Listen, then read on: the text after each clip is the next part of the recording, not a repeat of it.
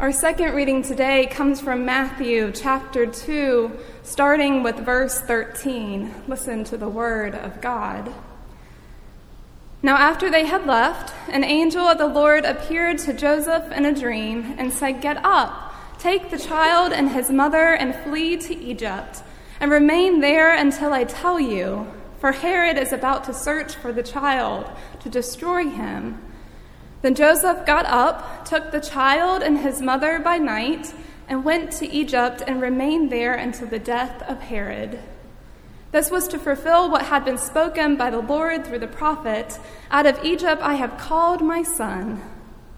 When Herod saw that he had been tricked by the wise men, he was infuriated, and he sent and killed all the children in and around Bethlehem who were two years old or younger, according to the time that he had learned from the wise men. Then was fulfilled what had been spoken through the prophet Jeremiah. A voice was heard in Ramah, wailing and loud lamentation. Rachel weeping for her children, she refused to be consoled because they are no more. When Herod died, an angel of the Lord suddenly appeared in a dream to Joseph in Egypt and said, Get up, take the child and his mother, and go to the land of Israel, for those who were seeking the child's life are dead. Then Joseph got up, took the child and his mother, and went to the land of Israel.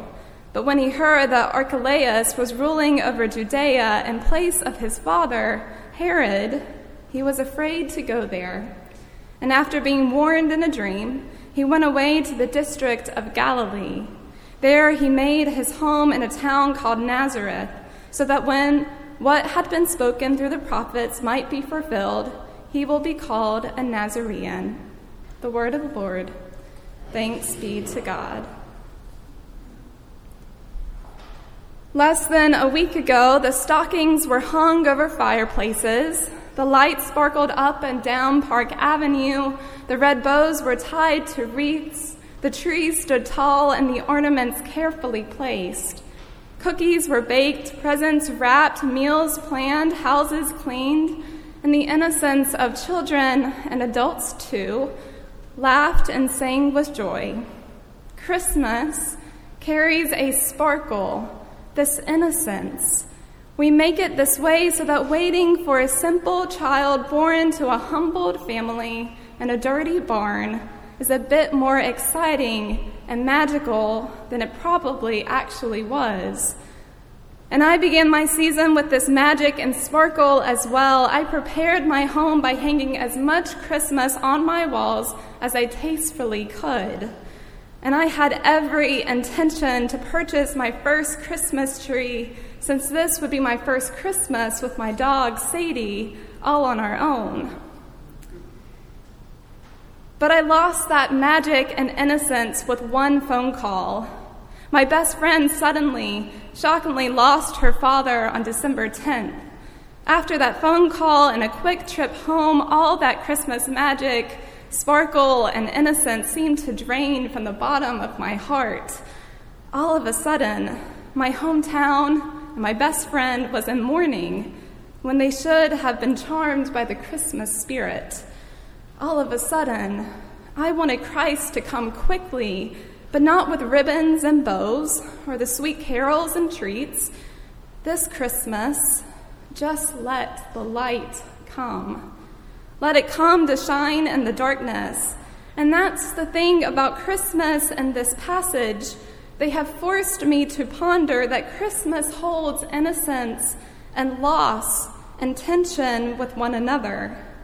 Christmas stirs up the innocence of a child born in a manger to the complexity of a family on the run and hundreds of children murdered by a dictator. But for it to be Christmas, we need both stories. We can't have one story without the other. And so the shepherds are gone, the angels are silent, the wise men have seen Jesus. They have given him the gifts of gold, frankincense, and myrrh, and decided to go a different way they, because they had been warned in a dream to avoid King Herod. Joseph, too, was warned in a dream to flee to Egypt because Herod is out for blood. his newly born son's blood. So Joseph, Mary, and Jesus packed up their belongings and traveled the long road south from Bethlehem to Egypt, fleeing for their lives. Jesus was a king and now a refugee. And when Herod, a political tyrant, heard that he had been tricked by the wise men, he was infuriated and engaged in an act of terror.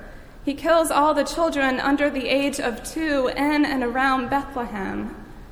This is Herod's reputation igniting again.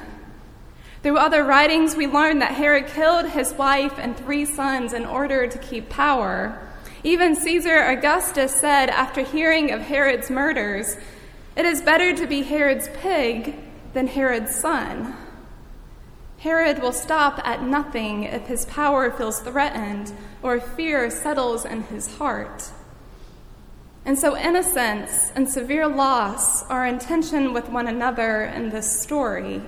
There is the hope, peace, joy, and love that comes from a baby that will also bring goodness to a world like never before. But we can't overlook that Jesus came into an already broken world, a world that carries violence and war, cancer and dementia, sudden, unexplainable deaths, mental illnesses, and addiction. A world with people who are overwhelmed by poverty and homelessness, children suffering from hunger and slavery. Prisons are overpopulated with innocent and unjust incarcerations, as well as undocumented immigrant families placed in cells because they are seeking a better life, not unlike Joseph seeking a better life for his family. The advent of Christ does not mean the removal of evil. Strangely enough, the birth of Christ is the motivation of violence from Herod, and the narrative addresses an all too common occurrence the suffering of innocence and the power hungry systems at play. We've seen a Herod like fury in the faces of people and power all over time We've seen the Herod like fury and systems that are set up to keep people in their lowly place. We've seen the Herod like fury and illnesses that cripple the body and mind. We've seen it in the faces of men carrying guns into elementary schools. We've seen it in the swastikas painted on the synagogues, and just last night, in the violence of a man who wounded five people celebrated Hanukkah. We've seen it in the threats of nuclear warfare, and we've seen it in the test results from a surprise visit to the hospital. We are haunted by this fury and the results that fall after. This is why we need the Christmas story the way Matthew tells it. God breaks into a world as we know it, a world carrying all the things we dread and all the things that terrify us, things that we don't wish for but are here. Joseph is haunted by the world he lives in too. At least three times, an angel appears to Joseph in a dream, a nightmare, warning him to take his new little family to safety. And it's in these dreams and angelic interventions that we know God breaks into our world and is in control. In the book, Children's Letters to God, the very first letter written is from a little girl named Jane, and she asks God, In Sunday school, they told us what you do. What, do, what happens when you are on vacation? This question pushes our faith and makes us ask more hard questions. Where is God in all this trauma? Where does God go on vacation? Now, I don't think this is true. I don't think God ever leaves our world. God was still at work and in control in this story. We see it in the Greek. The Greek shows that God never wanted the death of the innocents. God never wanted those evil events to occur. I don't think God wants any evil events to occur. In other verses of Matthew, the Greek fulfillment formula says, such and such happens, so that the word through the prophet was fulfilled. This implies that it is God speaking through the prophet that this is what God will do. God is in action, God is in control, but not here. not in this verse, not in the deaths of the innocents. Instead, when Matthew quotes Jeremiah, the Greek hints towards grief and sorrow. It does not say that those two year olds and younger were killed so that this scripture would be fulfilled. Matthew says, Then was fulfilled what was spoken through Jeremiah the prophet. In other words, for Matthew, the slaughter of the innocents is a fulfillment of scripture, but not, absolutely not, of God's will or plan. Diana, Diana Butler Bass, a theologian and Christian historian, fleshes this out a bit more in one of the most terrifying tragedies to occur. She wrote about God's presence just six days after the shooting at Sandy Hook Elementary. She observed the world mourning and noticed that there were two opinions of where God was on that terrible day. Some said God was present, God was in and among those suffering, holding them and comforting them. Others said God was absent, for how can God be a part of such terrible acts? And if God is all powerful, why did God not interfere? Diana Butler Bass offers a different understanding that mixes both of these theological opinions together. She writes, Maybe God was hidden that day, one neither and both present and absent a God that raises questions of do we really know who you are, God, and the power you hold? She continues God was in the hands of the rescuers, but not the hands that wielded the guns. God was in the midst of the murdered, but not the act of murder. This is the God who is in all places and nowhere. It touches some truth of human experience and questions we ask when sometimes terrible events happen. We do not know where God is in the midst of evil. But here's the good news. We do know God is not evil. And God sent Jesus, Emmanuel, quite literally God with us, God's love wrapped up in flesh and bone. And so here is more good news of the gospel to be found in this terrible, tragic story. We are not alone. We question where God is at, we wonder, we have theological debates, but we lean on the name Emmanuel, God with us. We are never alone. Do you remember when Jesus is born? He's born in a manger. He is born right into one mess, and he isn't about to abandon us in the midst of another. And I've got some more good news for you since this story desperately needs it. God weeps. It's right there in Scripture. God's Son, Jesus, wept over the death of Lazarus, even when Jesus knew Lazarus would rise again. He was just about to perform that act, and yet he still wept. So we do not understand evil. We don't understand everything about God. But God understands our loss and grief and worry. And so I suspect God is the one weeping for the children of Bethlehem and the innocent children all over the world today. God is the one weeping over the loss of a loved one. God is the one weeping over a loss of a job and security. God is the one weeping over the news of cancer or the news of another shooting. And let us not forget another weeping soul who has a large part in this story. That is Rachel, of course. Matthew writes A voice was heard in Ramah, wailing and loud lamentation, Rachel weeping for her children.